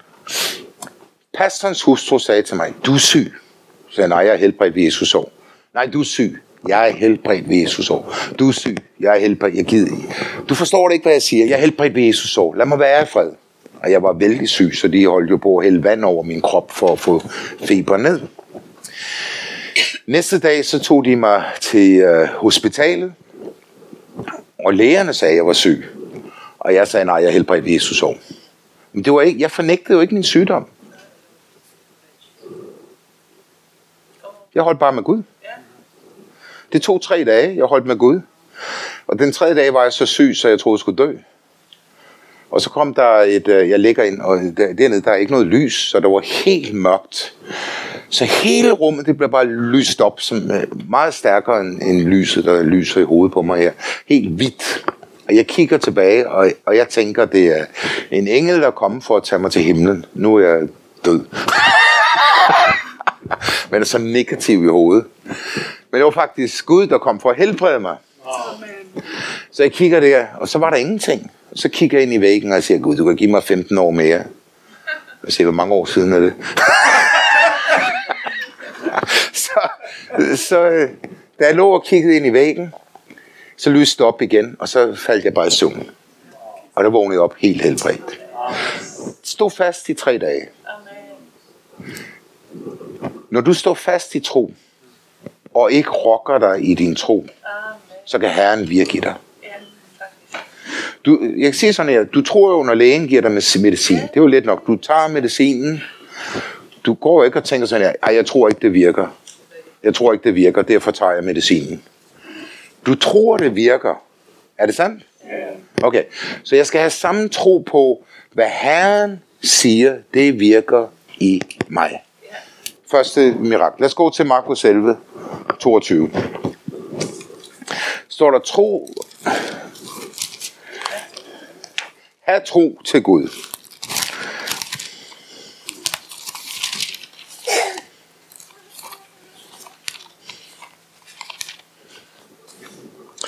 Der står der sådan her, 11, 22. Jesus siger, have tro til Gud, eller have Guds tro, står der faktisk. Der står, have Guds tro. Og du har Guds tro. Siger amen. amen. Jesus er troens ophavsmand. Hvad han starter i dit liv, vil han fuldføre. Den hellige ånd vil hjælpe din tro i de, storm, i de storme, du går igennem. Sig amen. amen. Din hjerne vil sige, jeg går under, jeg går under. Jesus siger, nej, du går over, du går over. Jamen, jeg drukner, nej, du går over. Fortsæt at gå. Lad være med at se på dine omstændigheder. Og det er jo ikke, at man fornægter. Jeg er enig med lægerne, jeg er enig med øh, alt det der. Jeg ved ikke, om jeg er enig med dem, men de siger jo en masse ting, ikke? Og de ved jo en masse, ikke også? Men Jesus har den sidste sejrsreport. Ved hans sorg har du fået lægedom. Den søn sætter fri er virkelig fri. Det er den sejrsrapport, Herren giver til dig og mig.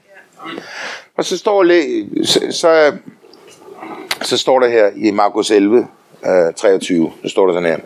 Sandelig siger, den der siger til dette bjerg, løfter op og kaster havet, ikke tvivler sit hjerte, tror det sker, som han siger, han skal, det skal ske, som han siger, og han skal få det opfyldt. Og Herren siger, liv og død er i tungens vold. Okay? Jeg startede med at bekende Guds ord øh, for 35 år siden. Der startede jeg med at bekende Jim Casemans øh, øh, øh, løftes, øh, hvad hedder det? Troshjælp, ikke? Og nu har jeg mange andre ting, jeg bekender. Det rappler ud af min mund. Jeg dag og nat. Bare. Ja, hvorfor gør det det? Ja, fordi det er kommet ind og ud, og ind, og ud, og ind, og ud. Så det er som et værn, der er i mig. Sig amen. amen. Så når jeg er trykket, så kommer der ikke en masse... Øh, bla, bla, bla. Der kommer sejr ud af min mund. Sig amen. amen. Jøderne, det går selv jøderne gør det. De sidder nede i Israel, så bla bla bla bla bla bla bla bla bla bla. De står og læser Bibelen hele tiden. Ikke? Det virker sikkert. Og det gør vi også, ikke? Sig amen. amen. Så står der sådan her. Derfor siger jeg, alt hvad I beder bøn for nogen, tro, at I har fået det. Amen. Så har I det. Ja, sagtens. Og hvis I står og beder, I skal tilgive, hvis I har noget mod nogen, for at jeres fader i himlen også skal tilgive jeres overtrædelser. Og der kommer den, den største hindring for ting at ske i vores liv, det er utilgivelse over for dig selv og andre.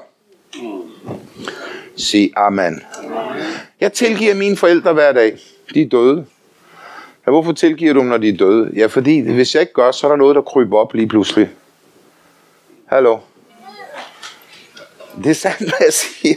Jeg, havde, jeg gik på, på jeg hørte Dirk Prince, ikke også? Og han snakkede om tilgivelse. Og så, og så jeg havde et problem med min bror, ikke? Så sagde jeg, har jeg tilgivet mine forældre? Ej, jeg må hellere prøve at tilgive igen. Og så tilgav jeg forældrene, jeg sagde, Gud, gør det virkeligt. Så bliver min relation med min bror helbredt. Helt utroligt med det samme.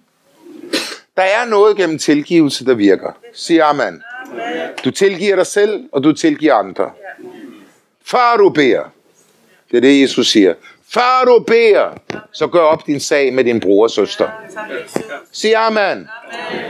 Går tilbage til Giorgio i Italien. Hans kone, hun er sådan finsk. Jesu navn, der så er det gjort. Giorgio, to timer. og så, Giorgio kunne ikke få bøndesvar. Så stod der, hvad to bliver enige om at bede, skal ske. Det er derfor, Gud har skabt enhed i ægteskabet. Sig amen. Amen. Ej, min kone, hun beder så lang tid, jeg overgår ikke at bede med hende. Nej, men så bed kort. Det er lige meget om det er langt eller kort. Det, der er meningen, det er, at man beder sammen. Sig amen. Jamen, det Gud er jo smart, ikke? Han vil gerne have stærke ægteskaber, så siger han, I beder sammen. Så de måtte bede sammen, og sagde og sagde, nej, kort bøn. Nu beder vi det. Da, da, da, i Jesu navn. Så virker det. Han har holdt på at bede tunger i flere timer, det virkede ingenting. Hvad var det, der gjorde? Bøje sig for Guds orden. Sig amen.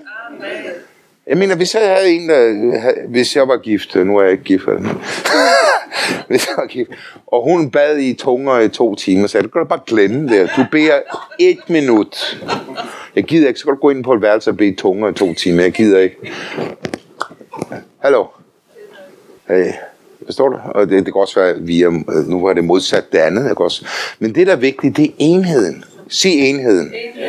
Fordi hvis vi ikke er et i forsamlingen, et i familien, et med vores venner, Det hindrer os at leve i sejr. Amen. Sig amen. Undskyld, jeg ligesom fortæller sandheden, men det er sandt. Det er sandt. Så mange gange så skal man gå op sin sag med sin bror, og det er vældig hårdt. Det er derfor, det er lettere at vandre i tilgivelse hele tiden. Hvis man skal hele tiden tilbage, ja, du må undskylde, jeg, er ligesom, jeg, kan ikke, jeg kunne ikke holde dig ud. Det er svært, det godt. Men det er meget lettere. Jeg tilgiver, jeg tilgiver, jeg tilgiver, jeg tilgiver på forskud, ikke? Det er meget, jeg tilgiver, jeg tilgiver. Det er meget lettere. Hvis det leve tilgivelse er lettere. Når man sidder der og bliver... Øh, det er besværligt, for det hindrer dit åndelige liv, siger man. Og være, hvad hedder offentet på dansk? Fornærmet, ja.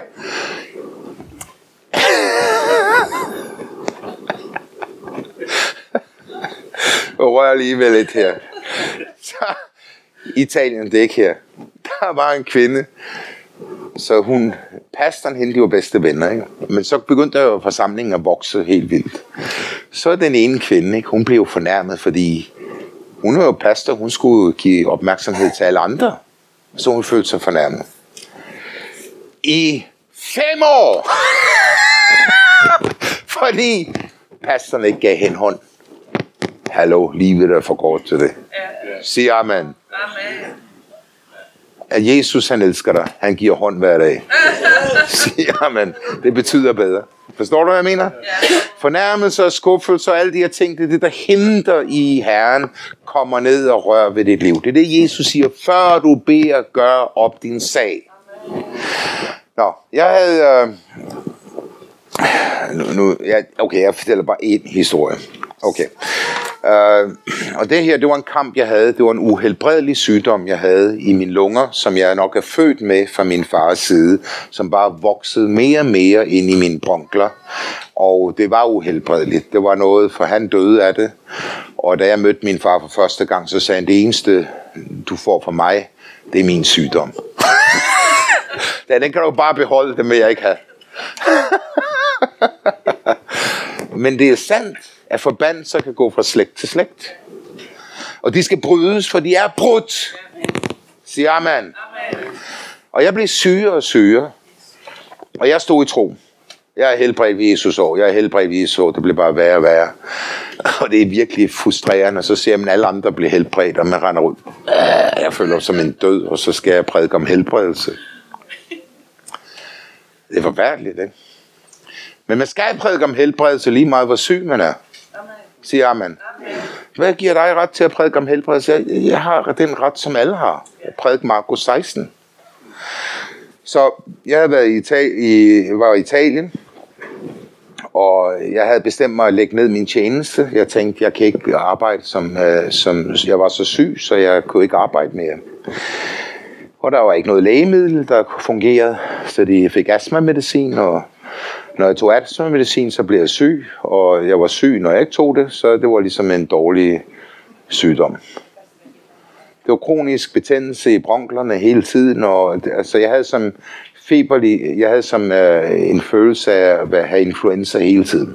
Simpelthen frøs og, og sådan hele tiden. Og ikke nogen hjælp. Jeg var lægerne, og det der var problemet, det var, at jeg kunne ikke tåle øh, uh, aircondition, så blev jeg syg. Og det er lidt, som, når du flyver i flyveren, så er det aircondition, når du biler, så er det aircondition, så er det ramt mig hele tiden.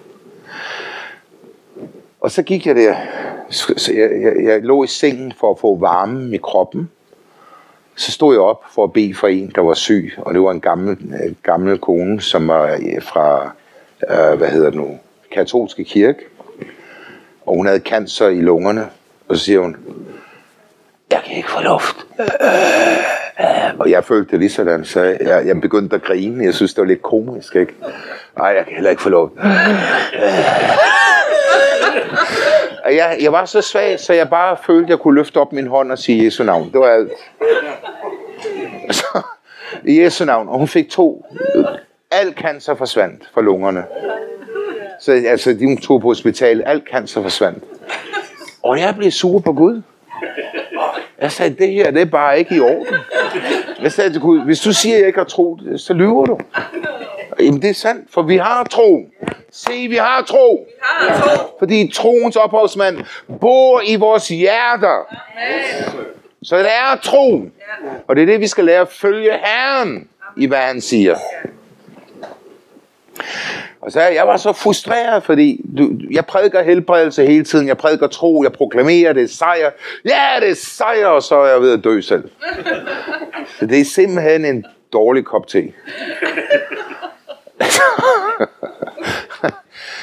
og så, ja, Giorgio han er jo 78 år, så jeg tænker sådan her.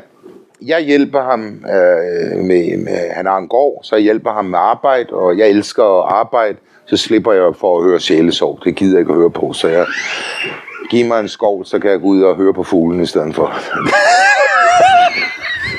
så jeg går ud, og når jeg går ud, så hører jeg en, hører jeg en undervisning om uh, William Branham, før han begik fejl, altså før 55, hvor han bare var evangelist og profet og var meget stærk.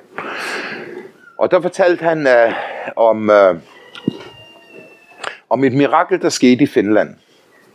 Og i Finland, der, jeg var deroppe, jeg har tjekket det her mirakel, du kan se det på YouTube, den her person, han lever i dag. Der var to børn, der var blevet knust op af et træ af en, las, af en stor amerikanerbil. Den ene var stendød, han var bare blodmasse, og den anden han lå på hospitalet. Og så øh, Branham og, og de andre, de ser barnets ansigt, og han havde profeteret to år før, han ville rejse en død dreng op. Det var nøjagtigt, som han havde tegnet. Og han knæler ned ved drengen, som du kan se en blodmasse. Borgmesteren af Corpio, han er der. Byen står rundt om drengen. Så knæler han ned, så siger han, hvis jeg ikke er en profet, så vil den her dreng ikke stå op. Jeg ønsker, der er nogle profeter, der vil sige sådan i dag. Jeg siger, amen. En enkelt bøn. Alle knogler, alting kom på plads. Han sprang op, og han er en politimand i dag. Siger amen. Og jeg har spurgt de her gamle pinsevenner, er der nogen, der kan huske den historie? Ja, det kan vi huske, for det var et, et, et nationalt mirakel, der skete i Finland. Det var over hele Finland. Den anden dreng, han blev helbredt et par dage senere. Han, han måtte ikke bede for drengen, før Gud sagde. Så sagde Gud, så blev han helbredt. Og jeg sad og fortalte den her historie, der mødte jeg en, der spillede harmonika. Han var en lille dreng på det tidspunkt, og hans ben var blevet knust af en lastbil. Det var bare splindre. Og så havde moren gået med en bønnedu, og så havde, øh, kom hun til drengen, der lå på hospitalet. Hun lagde duen på drengen, og Jesus kom for enden af sengen, og han fik et nyt ben. Så sagde jeg, "Øh, kan du ikke lige fortælle den historie en gang til? og det er det her, jeg tror, der kommer til at ske i Danmark. Hvis der er noget, der skal rykke danskerne, så er det sådan noget. Hvis der er noget, der skal rykke danskerne, så er det sådan noget, Ekstrabladet ikke kan fornægte. De er tvunget til at skrive, Gud han lever. Ikke? Fordi de laver nar af os nu. De sagde, at tre uger lavede de nar af troens ord. Der skal komme et tidspunkt, hvor det ikke bliver tre uger, de laver nar af, af os. Det skal komme et tidspunkt, hvor de ophøjer Jesus. Sig amen. amen. Vi bøjer os ikke for ekstrabladet. Vi tror på, at Jesus er herre, og han skal komme med mægtige mirakler og tegn under. Og jeg er helt overbevist om, så jeg sad og hørte det, så fortalte han et budskab om, at al sygdom er fra djævlen. Og selvfølgelig, jeg vidste det, al sygdom er fra djævlen. Det er ikke fra Gud, det er fra djævlen. Også når du har folk, der er autistisk, det er fra djævlen. Siger amen. Øh, jeg var i Finland her for et stykke, nej i Estland, og der kom der en kvinde med autistisk barn. Og moren, farmoren var blevet helbredt på, for blindhed på mit møde, sådan 10 år før. Så kommer hun med det her autistiske barn. Og du ved, hvordan de er. Sådan helt. Og jeg bad og barnet. Og jeg, havde ikke tro på, at barnet blev helbredt, for at være ærlig. Nu siger jeg ærligt set. Når. Men så moren gik med barnet, og lige pludselig barnet vågnede op og sagde, skal vi gå hjem nu? du kan bare tænke dig, hvad en mor bare, "Wow, hvad der er sket, ikke? Men Herren kan stoppe en ny hjerne ind i folk. Sig amen. Abraham nede i, i, Italien, han havde en kvart hjerne, der var død på grund af mangel på ild. Han fik en ny hjerne. Han lever i dag. Sig amen. Jesus er en mægtig Gud. Så jeg så den her øh, skriftsted.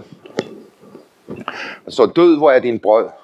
Er, er det ikke det, der står? Eller, hvad, hvad står der? Sejr. Hvor er din sejr?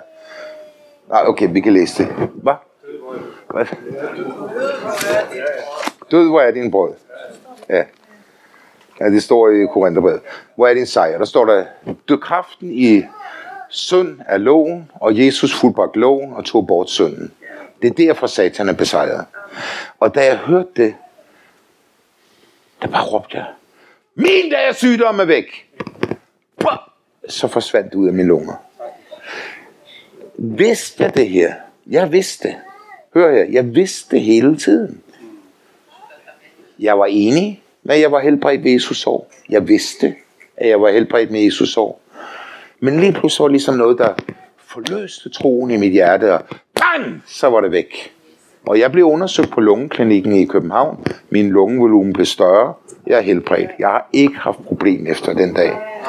Men hør her, den kamp var i masser af år. Det er derfor, jeg ikke tænker sådan, at når folk ikke får bøndesvar med det samme, så er det ikke fordi, de ikke har sejr. Jeg ved med mig selv, hvor mange kampe jeg har gået igennem. Og jeg ved, jeg, jeg nægter at bøje mig ind til fuldkommen sejr i mit liv. Sig amen. Er det sandt? Ja. Og nu er jeg sådan her, jeg taler over min krop. Jeg er 20 år, jeg er 20 år, jeg er 20 år, jeg er 20 år, jeg er 20 år, jeg er 20 år. Jeg vil folk sige, at du skør i hovedet. Ja, det kan godt være, at du siger, at jeg skør i hovedet, men jeg er ved at blive gammel, så jeg skal må hellere sige modarbejde lidt her. Jamen, det er sandt. Og det er det, jeg tænker, der er så vigtigt, at vi rejser os op i tro. At vi virkelig tager tilbage det, djævlen prøver at stjæle i vores liv. Du skal ikke dø, du skal leve og proklamere Herrens ord. Og nu skal kan jeg mærke, at Erling han siger stop. Jeg mærker bare, at tiden er overstået. Men det er sandt, det er virkelig vigtigt, hvad jeg siger. Fordi når vi bliver gammel, så kan vi let lægge os ned og sige, nu er jeg gammel. Du skal rejse dig op i dit indre, lad troen virke i dit indre. Sig amen. amen. Skal lang liv. Halleluja. Lang liv. 120 år. Amen. Ikke? Jeg skal ikke have briller. Jeg kan se, jeg kan se, jeg kan se.